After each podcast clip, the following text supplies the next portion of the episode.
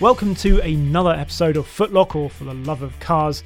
And thank you for joining us again. This has been, um, well, it's been sort of slightly sporadic over recent weeks, simply because we've we've all been away on holiday. And this week, as you can see, Drew is away on holiday. So I'm afraid you've got me, and in Drew's me. place, we've got Charlie. Yeah. So Charlie is going to be um, helping me sort of sift through the news and, more pertinently, some of the films that we've been uh, doing and we've released this week, uh, particularly the Chiron film, because you were on the Chiron film and you edited it um, Yes. very nicely and carefully and Thank you very over much. plenty of time. Yeah, so we'll lot of time. we'll go through that and some of the comments that were left below it as well. So try and answer some of your questions.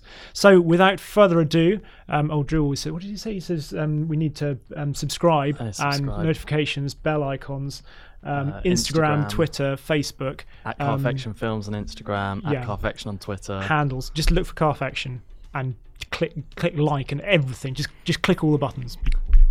Tremendous. Thank you. Um, it does help us. Uh, anyway, news. So I'm going to start with the new BMW Z4, which was unveiled amongst other cars, uh, which we'll come to at Pebble Beach over on the west coast of America. And well, first impressions of first thing you go for was looks, and to me it looks a little bit like the Fiat 124 Spider. Um, that particularly that front end. The rear looks quite like a sort of sort of squashed version of the old Z4. Looks pretty good, but the front's not entirely sure about that. Yeah, I can see that. Um, so it is got a folding fabric roof, which I think is quite nice. We're not going for a folding 30 kilos 30 kilos. of the old hardtop folding roof. There we go. Or maybe And, uh, was it 60? It could be 60. I think I had 50, so it saves it saves some weight uh, that is not insignificant over the, and of course it's, it's saving weight high up as well, which is always important. So it's going to bring the center of gravity, the C CFG, um, down, which is good. Um, they unveiled the Z4 M40i first edition. There will obviously be other models in the lineup uh, over the coming sort of weeks and months as they unveil more uh, technical details, which I think we're due to get at the end of September, possibly. I heard. Uh, this one had a 3 litre straight six, always good. Classic BMW, really can't go wrong with that. Uh, 340 brake horsepower, not 62 in 4.6 seconds, which is rapid enough, isn't it? Yeah. Get the get the wind in your hair. Um, and importantly for us, it's got an M Sport differential, which is is definitely a good thing. Um, and there are rumours that some of them are going to get a manual gearbox as well, which would be, oh, we like a manual Yeah, we gearbox. do. do like a manual gearbox. So, um, of course, and as as you pointed out before, Yes, it's being developed at the same plant or built at the same plant as the Supra is being built, or Toyota's sports car. Which yeah, the new it's a Supra, what, exactly what we're, Yeah. we're all saying. So it should be, hopefully, I, I just wanted to be a bit more sporting than the old one was because it seems wrong that BMW yeah, should produce, you know, pretty much well, along with the i8, I suppose it's sort of most sporting looking car. If you're going to look at it, I mean, it's two seater roadster slash coupe before. Do you think it will be sort of Boxster Cayman territory or? That's what we want, isn't it? Mm. Really, I think that's that's what you kind of want from BMW. You know, they're meant to produce the ultimate driving machine, and if you're going to produce a two-seater rear-wheel drive sports car, then yeah, it needs to be. it needs to be good. It shouldn't Yeah. just be a, a cruiser. Having said that, they've unveiled it in the United States, so perhaps it could be more of a boulevard cruiser. Let's hope it's a, a canyon crusher or whatever they, they call them. I don't know. Um, but um, but the manual gearbox is good, and the M differential bodes well. So Yeah. um, yeah, and potentially as well, it's got folding. Uh, fabric roof rather than the folding hardtop then that Yeah. leaves the way open for I mean we've seen the Supra is obviously going to be a coupe so potentially we could get Z4 coupe and an M coupe. That would be That would be, that'd be good, wouldn't it? cool. yeah. yeah, So that would, um, and then they go racing. Did you ever see the um, Z4 um, race cars? I think I did. They were Yeah. they were really always just looked absolutely brilliant. You see them in VLN races and stuff like that. we'll put they looked picture up now and then. yeah, exactly. We'll we'll find a picture because they they look mega. Um, actually, talking of BMWs, I'm going to go into the race news. We'll come back to the other news in a second Yeah. because MotoGP. Did you um you see it? No. I had it on for a few hours. Sort of, it was originally going to I'll take place take at like uh, eleven thirty in the morning at Silverstone, and then it just kept getting postponed through the day. And there, basically, there seemed to be a massive problem with the track. Yeah, I did Um, actually read, and read flooding. about that. The weather was Yeah, pretty it's terrible. the new surface or yeah. Yeah, exactly. Um, which is a particular problem, obviously, for the bikes because, well, they've only got two wheels, um, and it was it was pretty treacherous out there, and all the riders basically said we're not riding this unless it improves. And um, poor old Suzi Perry and Colin Edwards, etc., had to do basically like a five-hour-long stint on BT Sport, um, taking everyone through the um, day until they eventually said no, we're not going to do it. But the most entertaining thing about it was actually watching the BMW M4 uh, safety car um, drifting around the track. Um, intentionally or unintentionally, I'm not entirely sure. I'm not sure it had a great deal of choice given how spiky M4s we know can be in the wet. Um, but that was that was pretty entertaining. There was other uh, motorsport news over the weekend. So we had the F1.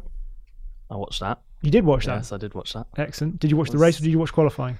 I watched the race. I didn't watch the qualifying. Oh, wrong way round. I'm afraid. Oh, Uh, well, the first maybe five minutes of the race was, was definitely worth watching, but after Yeah. that, it sort of everyone fell into their places really. It was terrifying that accident, wasn't it? When we it first saw it, it was just one of those. I think everybody held their breath, hoping that it was yeah, going to be all right. Um, And I think there have been lots of critics of Halo, Uh, and after the trouble is, and it was always going to be the way that after an accident like Yeah. that, you can no longer criticize it because Yeah. it potentially they showed a shot of the damage actually on the. Yeah. I don't know if you saw that, and it obviously impacted on the Halo. So yeah, absolutely. yeah, Um, you so can't really argue with that. Yeah, and to be honest, Halo, I don't know about you, but it was one of those things. After pretty much after the first race, you kind of you just get You used to it, don't you? Yeah, you forget about it. The human nature is to to adapt to these things and accept, and and I think, to be honest, most people did. So so yeah. So anyway, that was a spectacular um, crash, and you said it was like another one Alonso. 2012.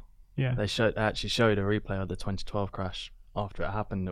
The similarities are it's crazy. Yeah. Yeah, So, um, La Source is always pretty crazy anyway because it sort of seems yeah. madness coming herring Yeah. into the sort of pretty much what feels like the tightest Yeah. hairpin out there. I know they've got lots of runoff on the Yeah. um, the exit, but uh, but yeah, it's uh, utter madness. I would say qualifying was better to watch. Well, to be fair, Q3 was the best time to watch because the rain came down, and Lewis put in one of those typical Lewis Hamilton laps that means he is. I mean, whatever you think of Lewis's character, and he certainly makes mistakes and stuff off the track and robs people up the wrong way, so to speak. Uh, but he is just. I mean, he is somebody we really should be celebrating as a you know driving talent for the ages. One of the all-time greats because laps like he pulled out of the bag round a wet Spa is something to behold. I mean, Kimi was also on fire. He loves Spa and he's reminds everybody what a massive talent Yeah. he is um, there. But yeah, What Lewis. amazes me about Spa is just every time I see the shot of them going up Eau Rouge, Yeah. just from the bottom, it's just how fast it is. Yeah. It's just unbelievable. It looks like it's in fast forward. It It's just it's just incredible, isn't it? Yeah, And the um, I'm not sure if you so I don't know if they replayed it uh, on the Sunday, but uh, Sergio Perez had a massive moment during that Q3 I didn't going up. So he turns into Eau Rouge, but doesn't even make Raidillon at the top um, because halfway up the hill, he just gets on this huge drift. He's, he's on the lock stop, so he's kind of sort of run out. But it was that was a save and a half um, through Eau Rouge to.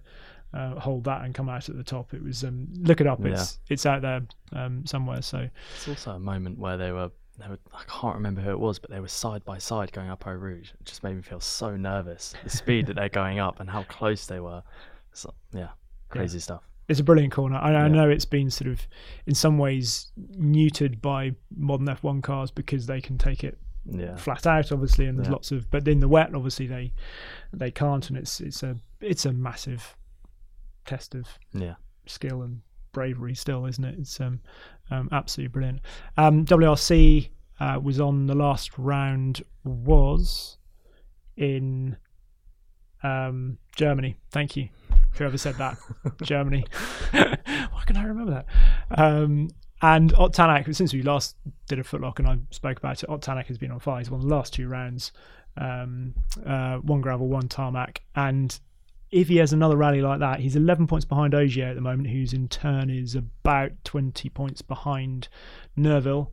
And it's looking like it could well turn out to be a three way um, race for the title this year. It's fantastic seeing uh, Ott Tanak coming back in and, and that Toyota hopefully getting a bit more reliability. It's um because you, you went out and saw saw them. I did, yeah, You? Yeah. Oh, and I haven't, I haven't followed much after Oh, that. If I'm perfectly honestly. honest.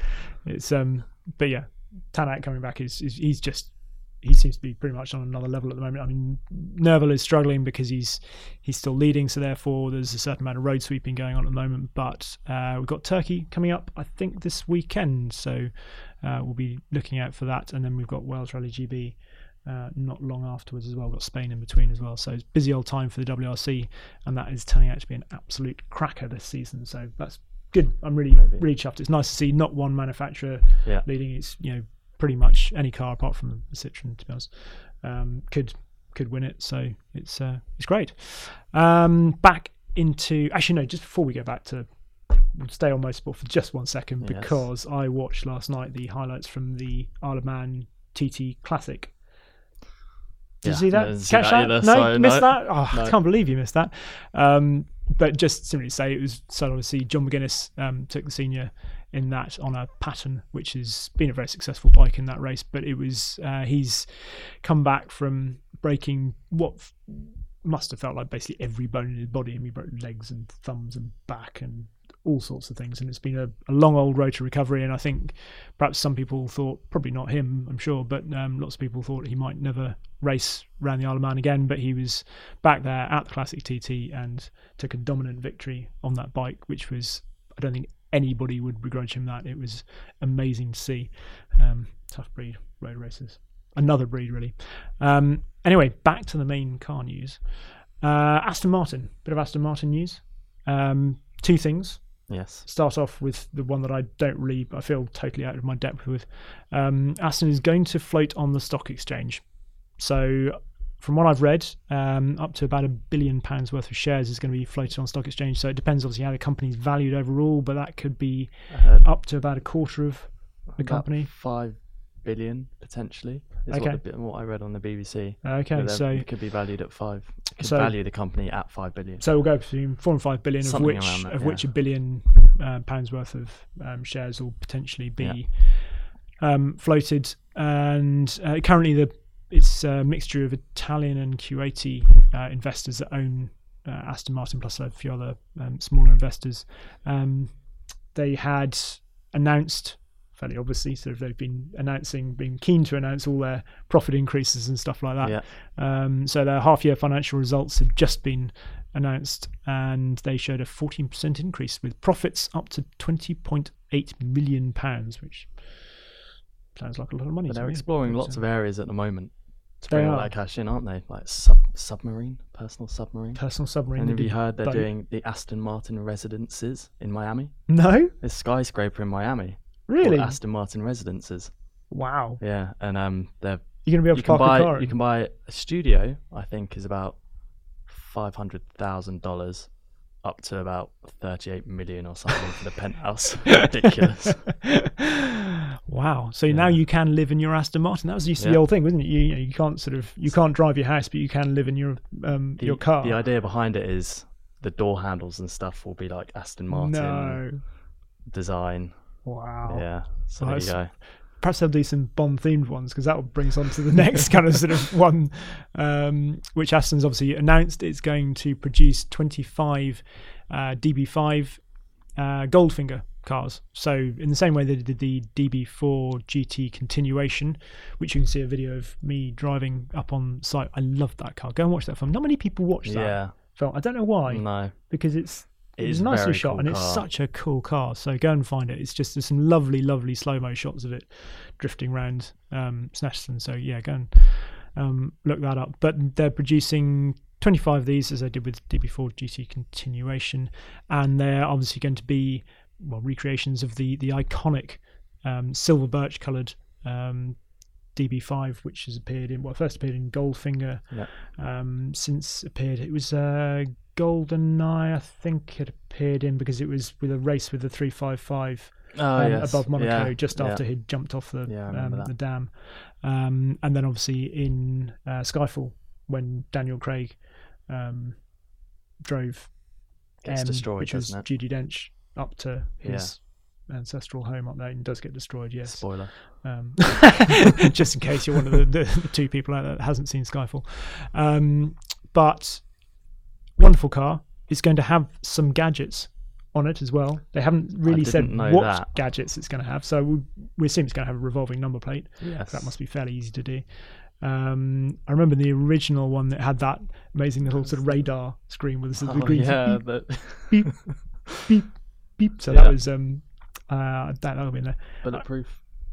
Bulletproof rear screen, Rear screen. that had up, um, and obviously you had the sort of the bits that would spray oil the- out behind. and the, and the spikes, tire the spikes, spikes or something. yeah, I think. It came out of the um, the hubs as well, so it Oh, looked like sort of yeah. knockoff wheel Yeah, hubs that would sort of raise dangerous, isn't it? be- um, and obviously the machine guns out of the front bumper when they flip down and come out the front, and of course the ejector seat. Oh yeah, I mean, That's the big one. who doesn't want the ejector seat in the car? that's the But.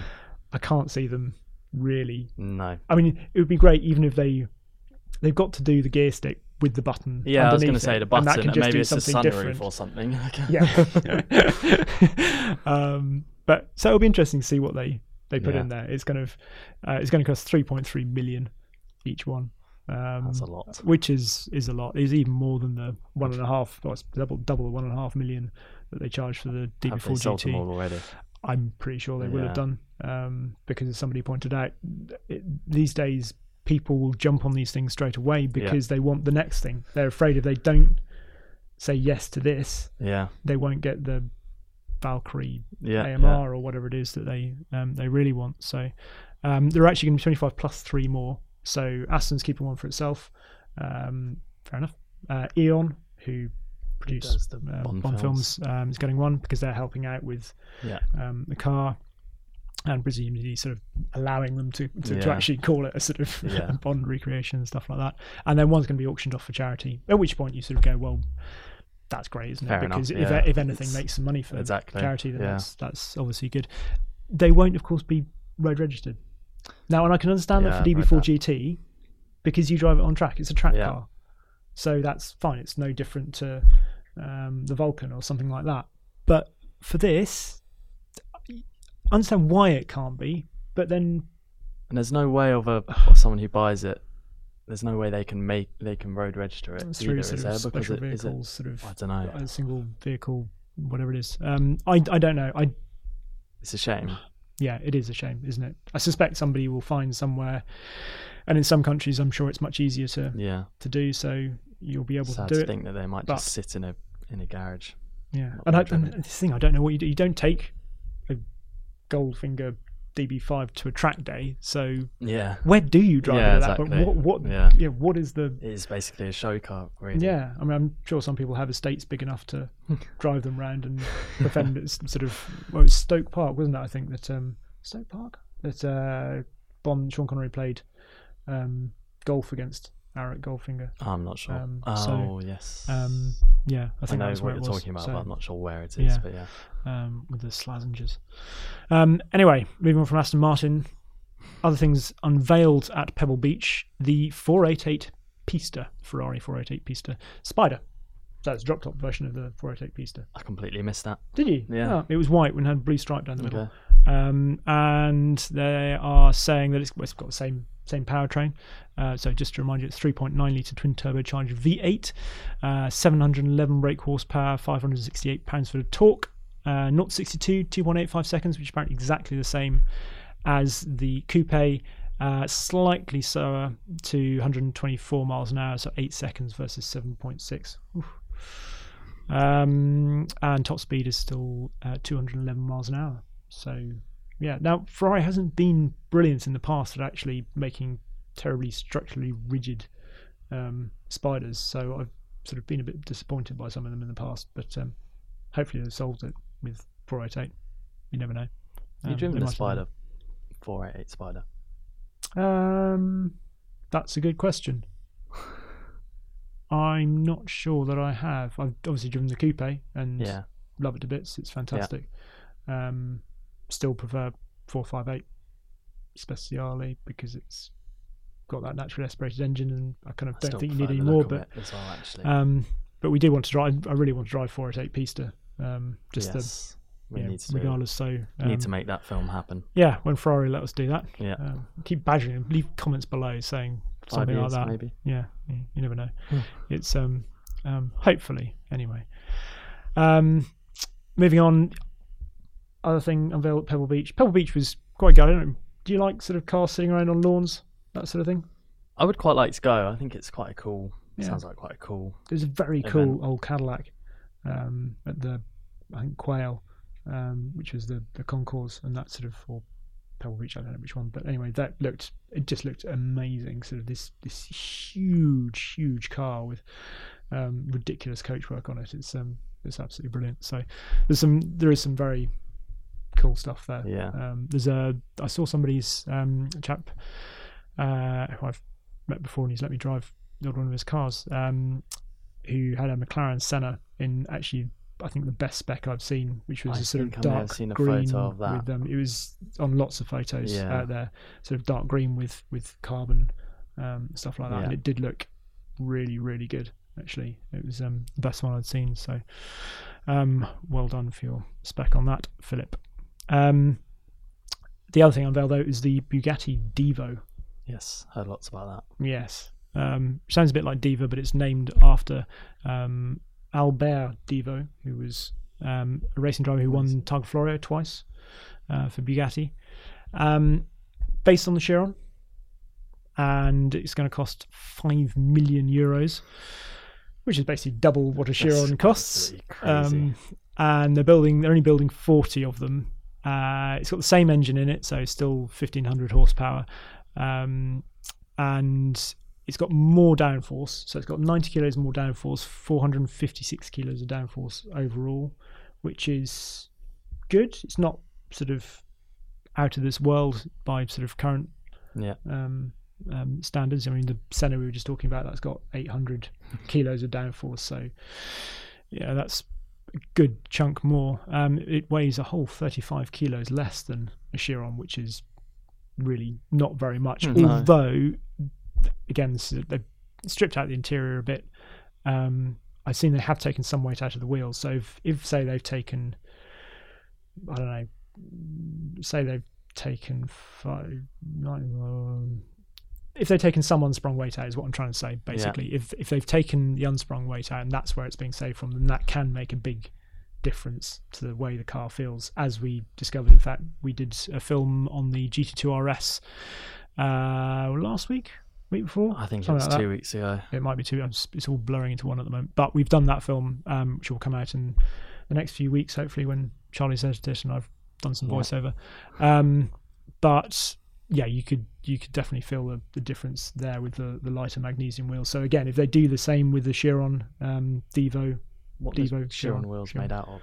Normal Chiron. Do you know? unobtainium, obviously. So this is unobtainium light, um, probably, um, or just less unobtainium. Yeah. Um, but uh, the rear wing is 23% wider apparently, so that's going to look pretty amazing because it's already a, a big old, big old thing.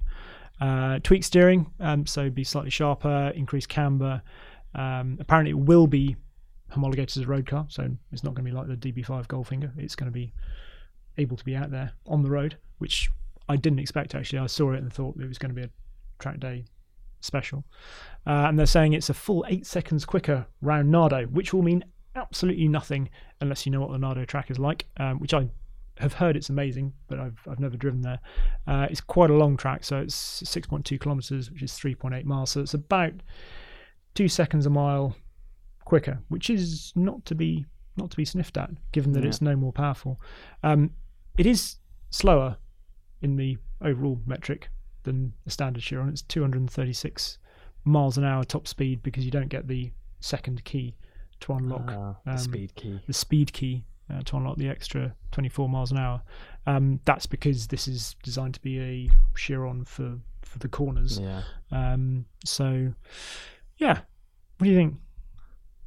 I prefer the looks of the Chiron over the Divo personally, but I mean, I agree. I, I'm not. I- mean, will, will we get a drive in that ever? I don't we be able know. to find out because that would we be might quite do. cool. It would, yeah. Talking of which, which leads us on to um, our Bugatti Chiron film, which went live this week, No, Friday. Friday. So week ago, Yes, a week ago. in the last by, seven. by the time you see this, it will days. be It will be a eight week days. ago, eight days. if you haven't seen it, go and watch it, please. to all those that have watched it so far, currently sitting on a sort of, I think about a couple hundred thousand, um, or just under. Um, thank you so much. Thank you for all the comments about it. Uh, it's one of those films. I'm always quite nervous before we put a film out as to how it's going to be received, but with this one, once I saw even the first rough draft that Charlie sent me, I was so chuffed because um, Charlie done a brilliant job and it, it, conveyed to me what I wanted to get across about the car. Um, and we talked, I talked a lot about the uh, the handling of the car and what it's like on a twisty road as opposed to in a straight line. So exactly what they've um, tried to do with the, the Divo. But I mean, go and watch the film. But it really does handle B road incredibly well. Certainly the one that we found and was much much better than I think even I thought it would be. Much more fun actually, and it's like I said in the film, it's a bit like a monstrous Fiat. And no, it's not as light and nimble as other cars and something arguably like a Renault Alpine A110 or something like that that's you know fraction of the weight. Um, perhaps it would be more fun, but the point of the matter is that you've got this 1500 horsepower, and the question is whether you can use that in that setting and it still be enjoyable, or whether it's just a case of you potter around the corners, squirt it down the next straight, and then wait again. So whether it's this sort of enjoyment, frustration, enjoyment, frustration, or whether it's actually you can make it flow down the road and still use all that power. And yes, you're going to have to make some allowance of the weight. You you can't get around that. It's a it's a two ton car. You you're never going to be able to get around that. But if it can still be enjoyable and you can you know exercise that sort of power on that sort of road, then it becomes its own thing. And I think it does have a have a place. It becomes its own exercise and um, it's certainly was. It was really, really enjoyable. We thought we'd have a look at some of the comments below and a couple of questions. Um, oh, one of the things, as I mentioned, um, that uh, Jean Bugatti was sadly killed avoiding a cyclist. I should point out that it was a drunk cyclist, and therefore it was really a drunk on a bicycle rather than a cyclist. so yeah, the, the fact it, it, it was a drunk that just happened to be riding a bicycle. Yeah. It wasn't a sort of wasn't um, the bikes. No, exactly. It wasn't in a, any way. Um, somebody in. It was no, just an idiot essentially. Because yeah, there's a lot of blame on the on, Yes. on cyclists in the in the comments. Absolutely. Which, as a Which cyclist, bad. is going to really kind of. I I, felt pretty bad about that, to be honest. I mean, there I am, sort of, you know, to be, going to be a cycling and motoring journalist, and I suddenly feel like I've opened up a whole rift between people. So there we are. Yes, um, blame the drunks, not the cyclists, please. Um, so going to the comments, Dom Kane. So good to see Stephen Merchant doing well after working with Ricky Gervais. Thanks very much, Tom. That's uh, I saw Um, that. I don't I don't really see it though. yeah. Stephen Merchant. Oh, thank you very much. That's very kind. Um, it's um, he's a funny man though. he is a funny man. He's a very funny man. Yeah. Yes. Um, Maybe very. that's what he is. Um, maybe. Maybe it was comedy. Nothing to do with the fact we're both tall and quite skinny. anyway, moving on. Um, so Venom fifty eight oh nine. I've been lucky enough to have been in a couple of Veyrons, and I love the Chiron, but I have to honestly ask. How is it worth double plus the price of a Veyron? I just don't see it. Um, it's a good question, um, and I kind of agree. It's hard to see where it's in terms of the sort of quality. Has it been a step change in quality? No, because the Veyron was extraordinary. If you ever sat in one of those and pressed the buttons, that was equally phenomenal sitting. And I, I love the thing. Um, one of the things we tried to get across is the fact that the interior has a simplicity to it because they Yeah. know that this is going to have quite a long shelf life by the time they've built all 500 Chirons. Um, and it was the same for the Veyron. I mean, that was out for ages and ages. So they tried to, they didn't put a, a sat nav screen in there that's going to look horribly outdated um, in two years' time. Um, it, they wanted it to be something that was going to look timeless inside. And I think the reason the Chiron costs more is simply, you know, it's the market has moved on Yeah, in that time. say. I, I mean, mean, when when did the Veyron come out? uh, it was in the- 2004 I was going to say five. or five, I think, don't wasn't it?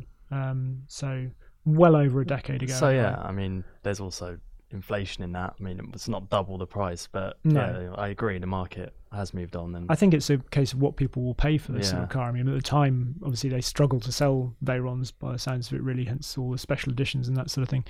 Um, But subsequently, we we had the uh, the Holy Trinity, as they got called, uh, LaFerrari 918 and um, P1, and they sort of triggered. Initially, I think they struggled to sell some of those, not Ferrari, obviously, because they have the- Yeah. the, magic touch of being able to sell these things. But um, but subsequently, once people realised, and it obviously helped with the car market booming um, and people speculating on these things, suddenly the the price for all these things, just what people were prepared to pay, yeah, increased no end, and and Bugatti has, I don't want to say cashed in on that, but they, it's just, I suppose, if you're going to make something as well that um, stands out, and you're going to say this is the best, this is the pinnacle, then you have to charge like it's the best. I mean, they might.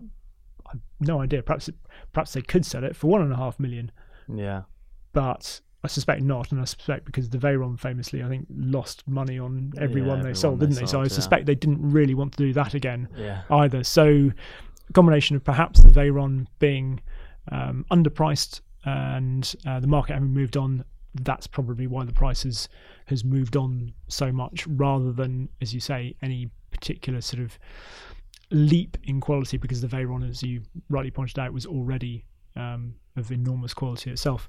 Um, next question uh, we've got from Pim and Max. Uh, both really asked the same thing. Uh, amazing video, thank you very much indeed. Amazing videography.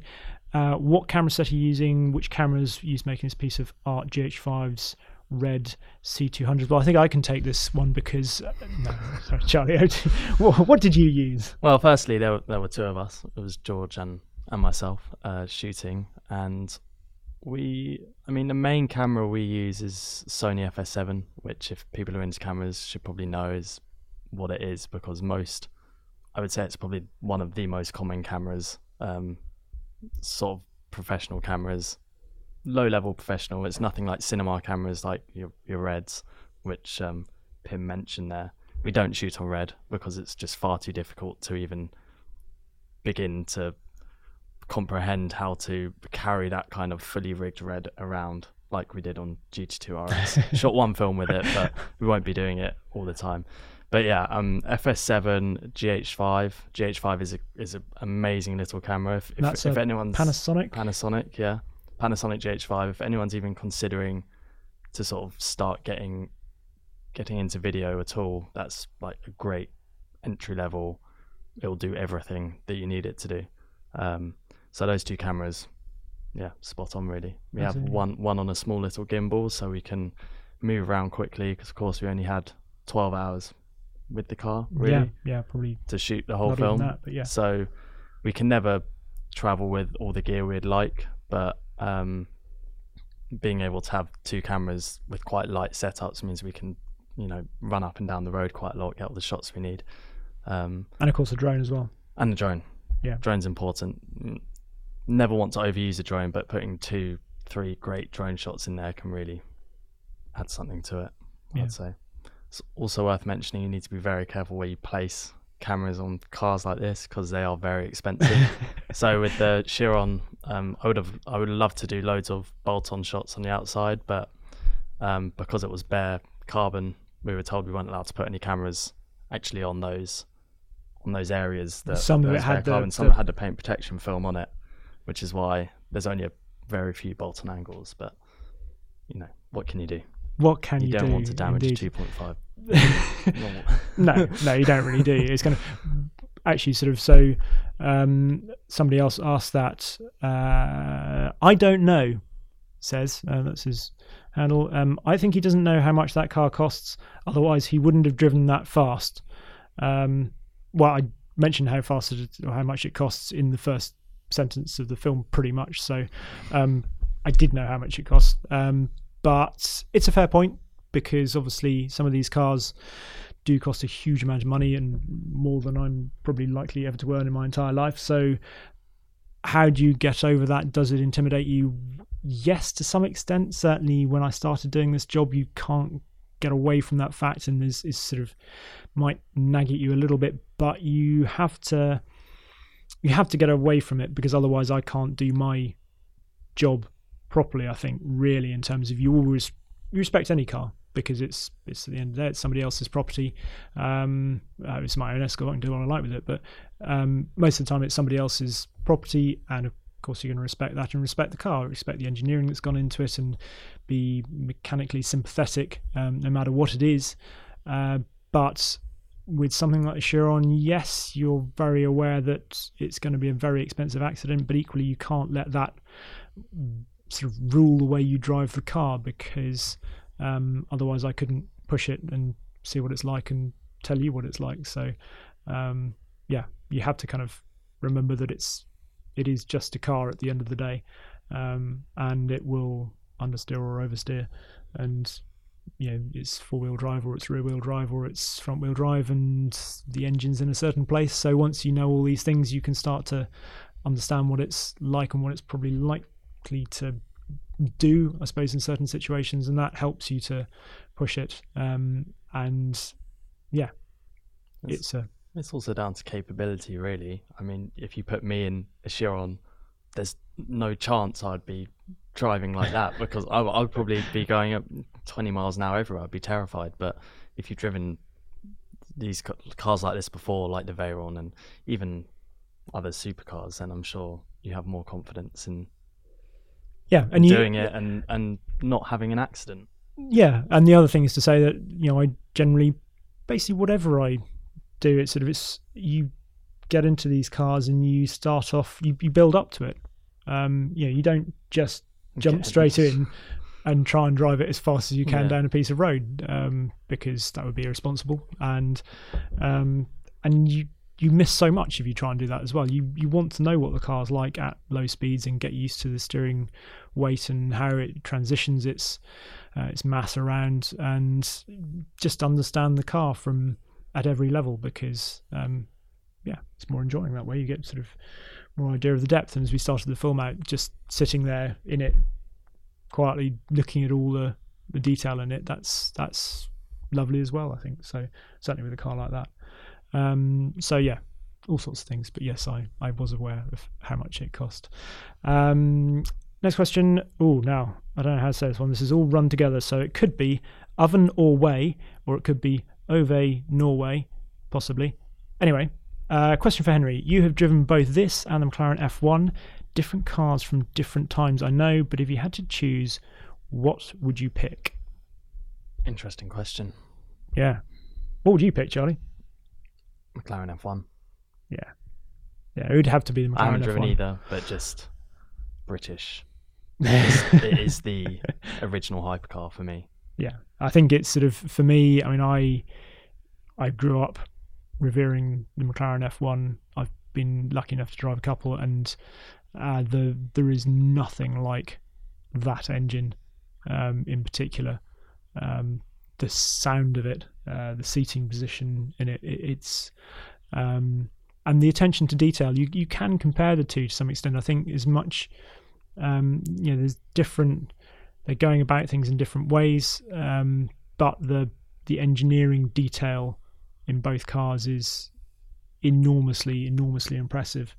Um, and I think anyone that approaches the Veyron or the Chiron as purely sort of blunt instruments with just a lot of power to go in a straight line. You know, it's Andy Wallace said these are not cars that you you build in your garage at home. They've they've thought about everything yeah. because it has to be as reliable as a, a Golf and um, do these big speeds whilst upholding the VW group and um, yeah. um, brand integrity, I suppose. So under the skin, they are exceptional pieces of engineering, just as the McLaren F1 was. But for for absolute purity, I, I think it won't surprise anybody to know that I would.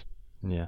I'd have McLaren F1, um, particularly one of the LMs. I think not that I've ever driven one, but I just like the idea of the LM. Yeah. It was it was a particular favourite. So yes, thank you very much for your question. Um, and I think that was pretty much all the other things. Um, ah, no, there was one big thing which a few people mentioned.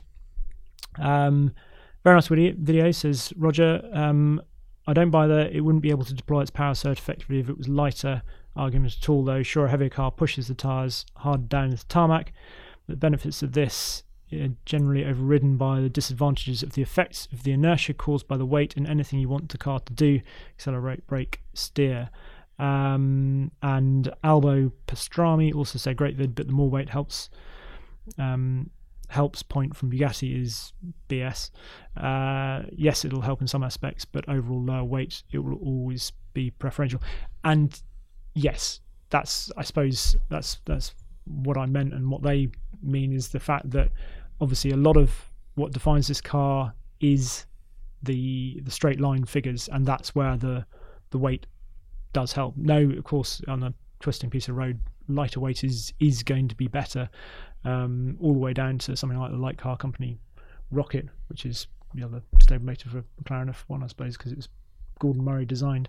Um, lightweight is is better. I, I'm not saying that for a second, but I definitely I say I said heard this from um, Nissan as well in terms of the GTR, just in terms of actually getting that traction, which is what uh, Chiron is is known for, and that sheer accelerative force, um, and being able to do that um, sort of repeatedly and so impressively in terms of you know once the tires are up to temperature, not that much temperature in either, it can take full throttle in first gear, which is bonkers. 500 Yeah, horsepower. it is just. I mean, to do that, you need a certain amount of weight pushing the tires into the tarmac, and so that's what I was getting at. No, of course, um, yes, the uh, the braking and the, um, the the steering and all that sort of thing aren't going to be helped by extra weight, but purely in terms of going fast in a straight line, uh, that's where the if it weighed 300 kilos less, then it would be slower. Fact comes from and came from Andy Wallace, who is, to be honest, a man who set more straight line speed records, I think, than most people probably watching this and knows what he's talking about. So I'm, I'm I'm happy to trust Andy Wallace on Yeah. this. Uh, he's um, wouldn't trust him on everything, obviously. Um, jeepers, I mean, but um, but on that, I'll I'll give him that. Um, so yes, thank you once again for all the, the kind comments on that. We'll we'll keep striving to push the Yeah. car filming forwards and, and all that. So um, we're so pleased that everyone likes it, and please please do share it around because uh, it helps us enormously. It's sort of I know it's one of these things please like and share, but sharing this around on whether you see it on Facebook or on YouTube um, or anywhere else for that matter, um, just telling other people about it and the stuff we do does help enormously. So please do that. A couple of other films um, sort of coming back down to earth a little bit. We've had the Land Rover Defender, what it's like to live with six months, which is really a roundup of stuff we've done in Footlock, really, isn't it? There is actually some behind the scenes stuff in there from Bugatti. There Um, is. So Yeah, because we drove it out to, out. to Molsheim. So yeah. Yeah. have a look at that. Um, it's just a quick Carfection Plus film, but uh, yeah, rounds up a few of our thoughts on living with the Defender, which has overall been very, very positive. it has, yeah. It has. Yeah, it's been away for um, about a month or so, um, but we'll talk about that next time when Drew is about, We'll keep people on tenterhooks. Yeah. What could that be What- about? What happened to it? Yeah, absolutely. Um, uh, the other film, Luftgekühlt, um, I want to talk about, which was down at Bicester Heritage, which I think I failed to mention in the film actually where it was. Yeah, Um, I think some people, Did someone was pick asking. up on that, so yeah, sorry about that. I um, I should have mentioned it was at Bicester Heritage, uh, which is an old um, Air Force base. It was actually built in 1936, which is why so much of it has sort of remained extant and uh, in good order because before the Second World War, things were generally built uh, to a higher quality, whereas once Yeah. war broke out, things were just thrown up Yeah. um, any old how because they needed the buildings. Um, anyway, it still exists. It's a wonderful place. Um, you been down there? I never have. Oh, you actually, should, you should no. go. It's it's um, Yeah. it's a, a great place to wander around and a perfect setting for uh, this Luftgekühlt exhibition, which is uh, a show of old uh, air cooled Porsches. Luftgekühlt meaning air cooled, and it's been across in on the west coast of America for five times, I think, and then this is perhaps this is the fifth one. It was the first one in the UK anyway, and Jeff Zwart, who sort of positions all the, the, the Halo cars in this um, just beautifully in terms of sort of framing them up, and we tried to um, capture some of that in the film. So, and we interviewed him about it um, in the rain.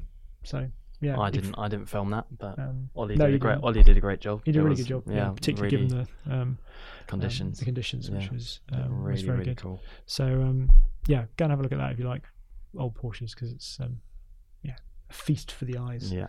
I think so. And that I think brings us to the end of this this footlock. you survived. Well done, Charlie. um, anything else you wanted to add? I don't think so. Is there Not really. really got stuff coming up? Yeah. next week and that sort of thing. So please, once again, um, subscribe, like, check us out on Instagram. We're doing quite a few more Instagram stories. Drew's been doing quite a lot of Ask Me Anything Yes. um, things. He's been very good at that. Yes. Yes. Um, not that I can because I haven't got logins, but um, it's uh, uh, he's been very good doing behind the scenes on A8 and Q8. A8, You did yeah. the other night. A8. Um, yeah. A8 at night. Q8 the day before. I think it was. Yeah. So go and check um, check out the Instagram stories because you get more behind the scenes stuff there as well. And yeah, thank you very much for watching and or listening. Um, we really appreciate it, and uh, keep the comments coming.